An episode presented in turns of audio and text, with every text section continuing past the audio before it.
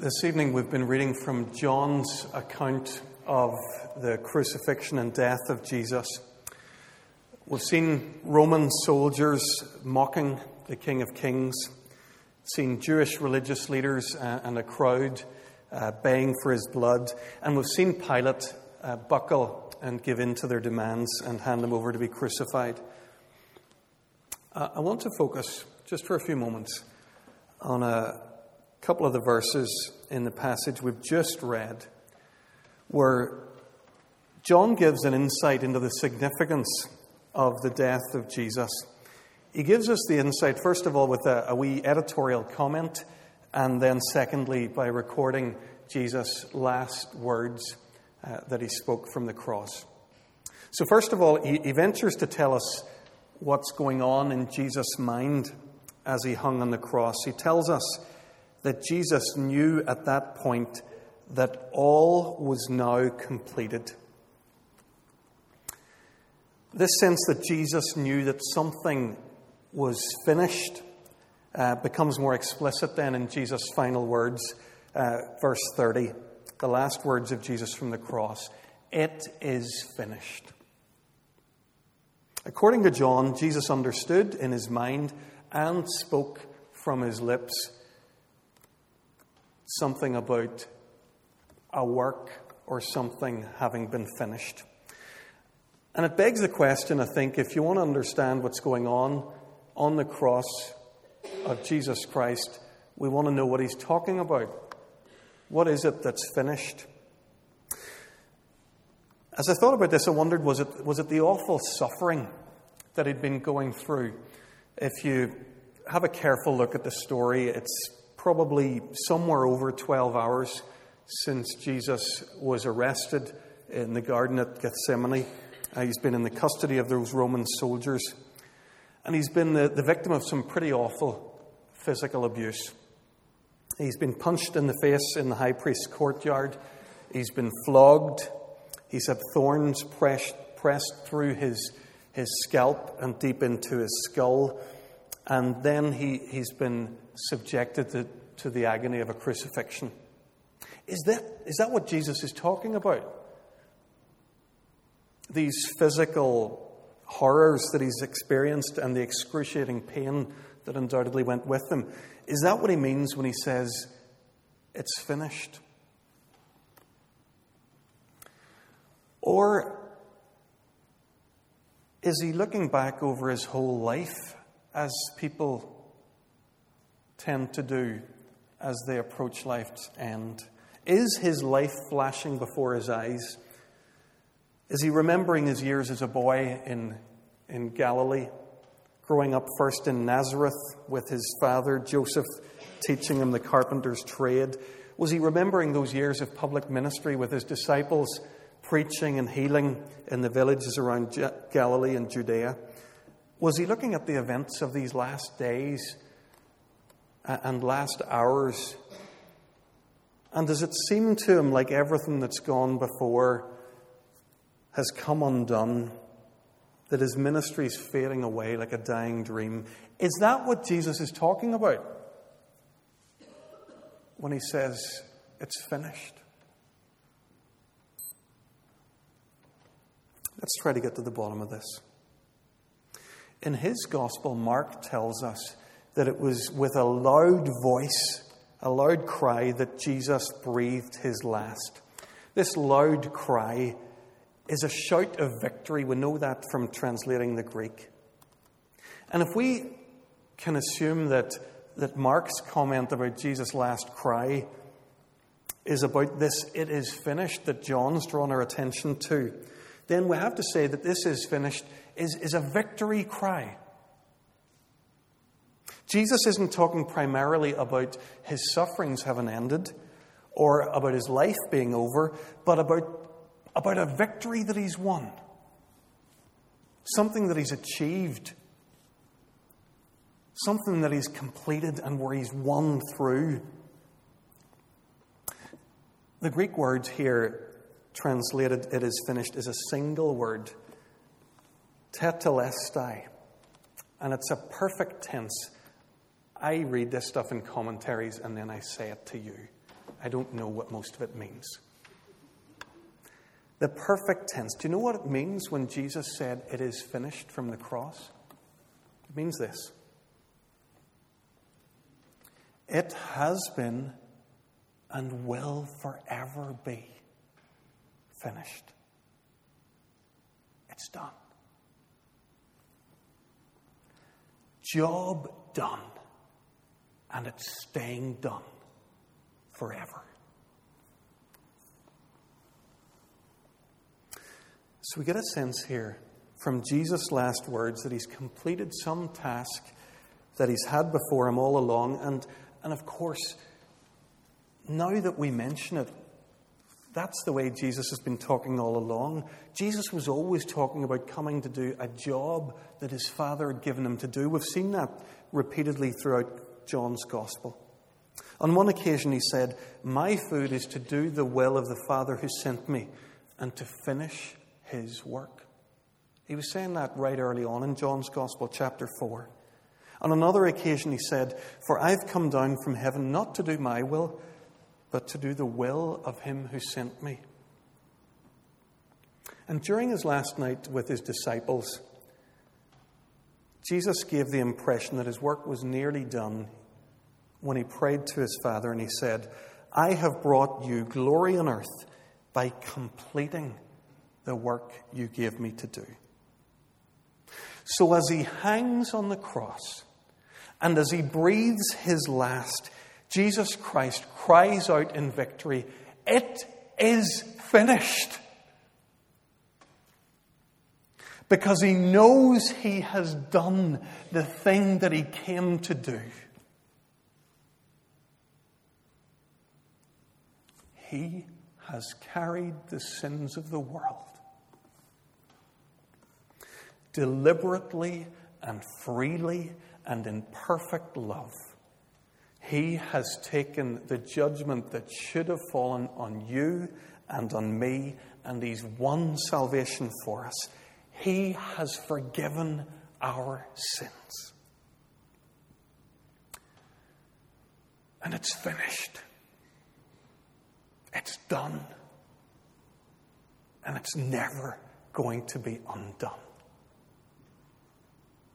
Mark tells us in his gospel that at this very moment that the curtain in the temple was torn in two from top to bottom so that we know that it was only God doing it. The sin barrier between God and man has been kicked over. The way into God's presence has been thrown open. The job Jesus came to do is done. And it remains done for all eternity.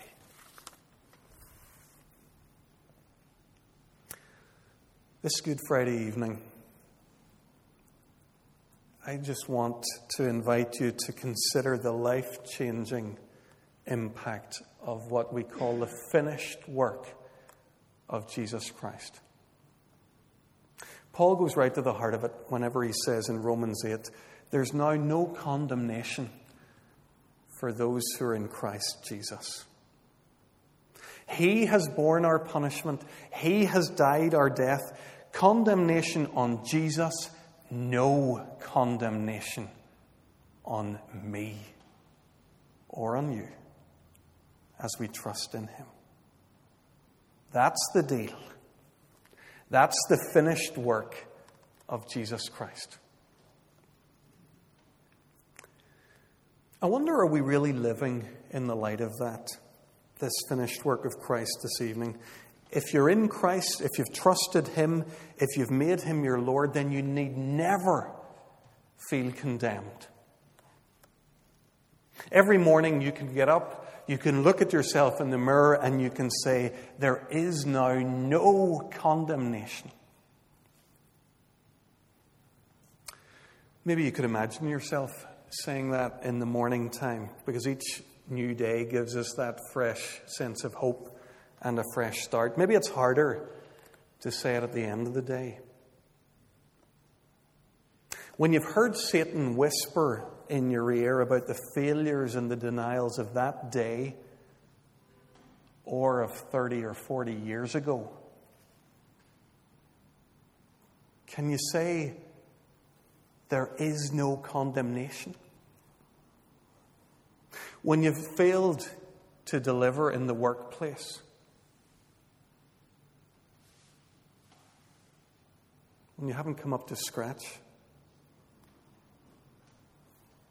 can you say there is no condemnation? When your husband or your wife or your parents or children or your school friends or your fellow church members, when they have told you in no uncertain terms that they're unhappy with you,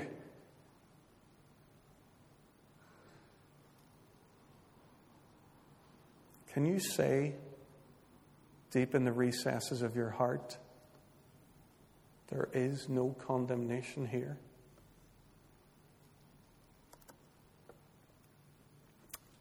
We, we must learn to. We must learn to live without condemnation because of the finished work of Jesus Christ. Don't get me wrong, our sins are real. They hurt other people, they rob God of His glory, and they grieve His heart. But there is no condemnation.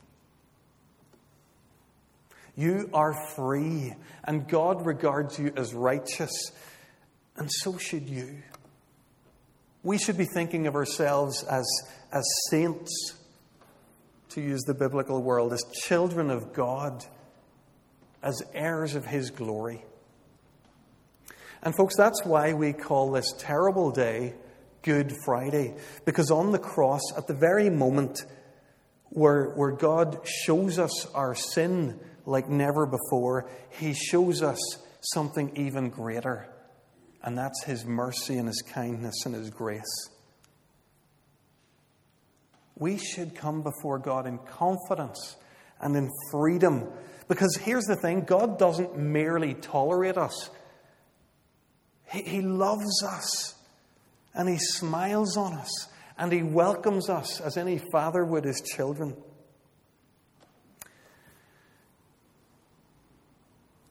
I'm guessing that nothing I've said here this evening for a lot of you is anything new. You believe what I'm talking about here. But here's the thing we only believe it to a point. We believe that this is all true of us someday in the future, on Judgment Day we know that we will be welcomed finally into the presence of the living God because Jesus Christ took our condemnation on himself. That's what we believe, and we're right to believe that. But we don't apply all of this to our day to day living just now. We sing this stuff on, on Sunday mornings and on Good Friday evenings but we don't believe it on Monday mornings and on Saturday lunchtimes. Instead, we still try to, to prove ourselves in this world. We still try to, to do it through our work and through our performance and through our morality and through our service. But we don't need to. Because it's finished.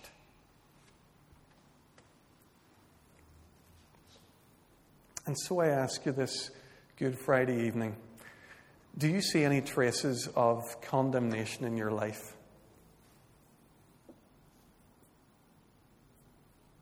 Don't be surprised if you do. But don't carry the burden anymore. Because of the gospel's power, you can be completely free.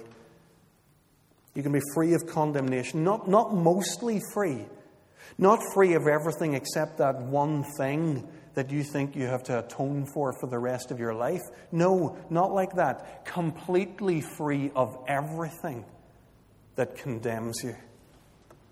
Because here's why the job is done, and it's staying done forever.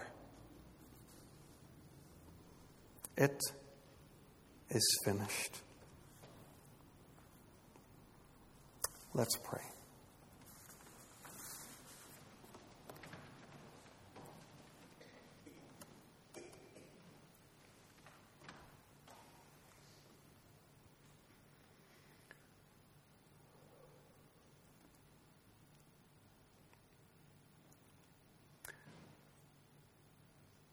Father God, we, many of us have been gathering around the cross of Jesus Christ for years.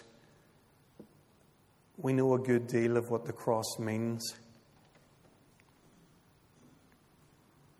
Lord, we are prone to leave a gathering like this feeling, feeling sorrow for our sin and feeling joy for your forgiveness.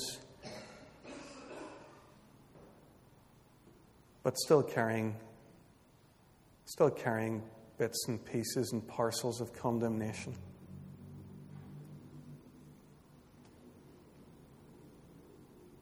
Father God, help us to allow you to do a root and branch job of clearing out the clutter and the debris of our hearts.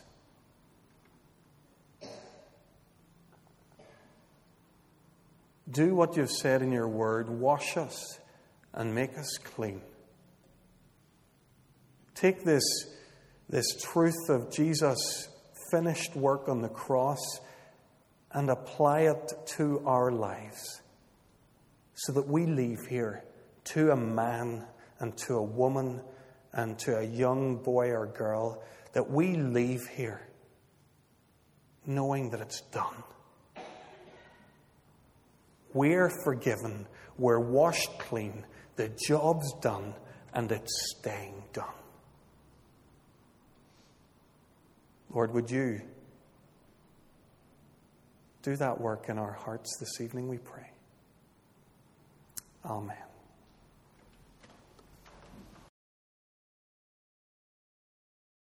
I tend to finish our Good Friday services with a, a sense of them being unresolved. Normally, we like to send people home from church services with um, a smile on their face and a skip in their step. I think Good Friday might be the one, the one occasion in the year when it's okay to leave with things less than fully resolved. Come and meet with us here on Sunday morning. See how things play out. But in the meantime, let me read a last few verses from John's Gospel. Later, Joseph of Arimathea asked Pilate for the body of Jesus. Now, Joseph was a disciple of Jesus, but secretly because he feared the Jews. With Pilate's permission, he came and took the body away. He was accompanied by Nicodemus, the man who earlier had visited Jesus at night. Nicodemus brought with him a mixture of myrrh and aloes, about 75 pounds. Taking Jesus' body, the two of them wrapped it with the spices in strips of linen.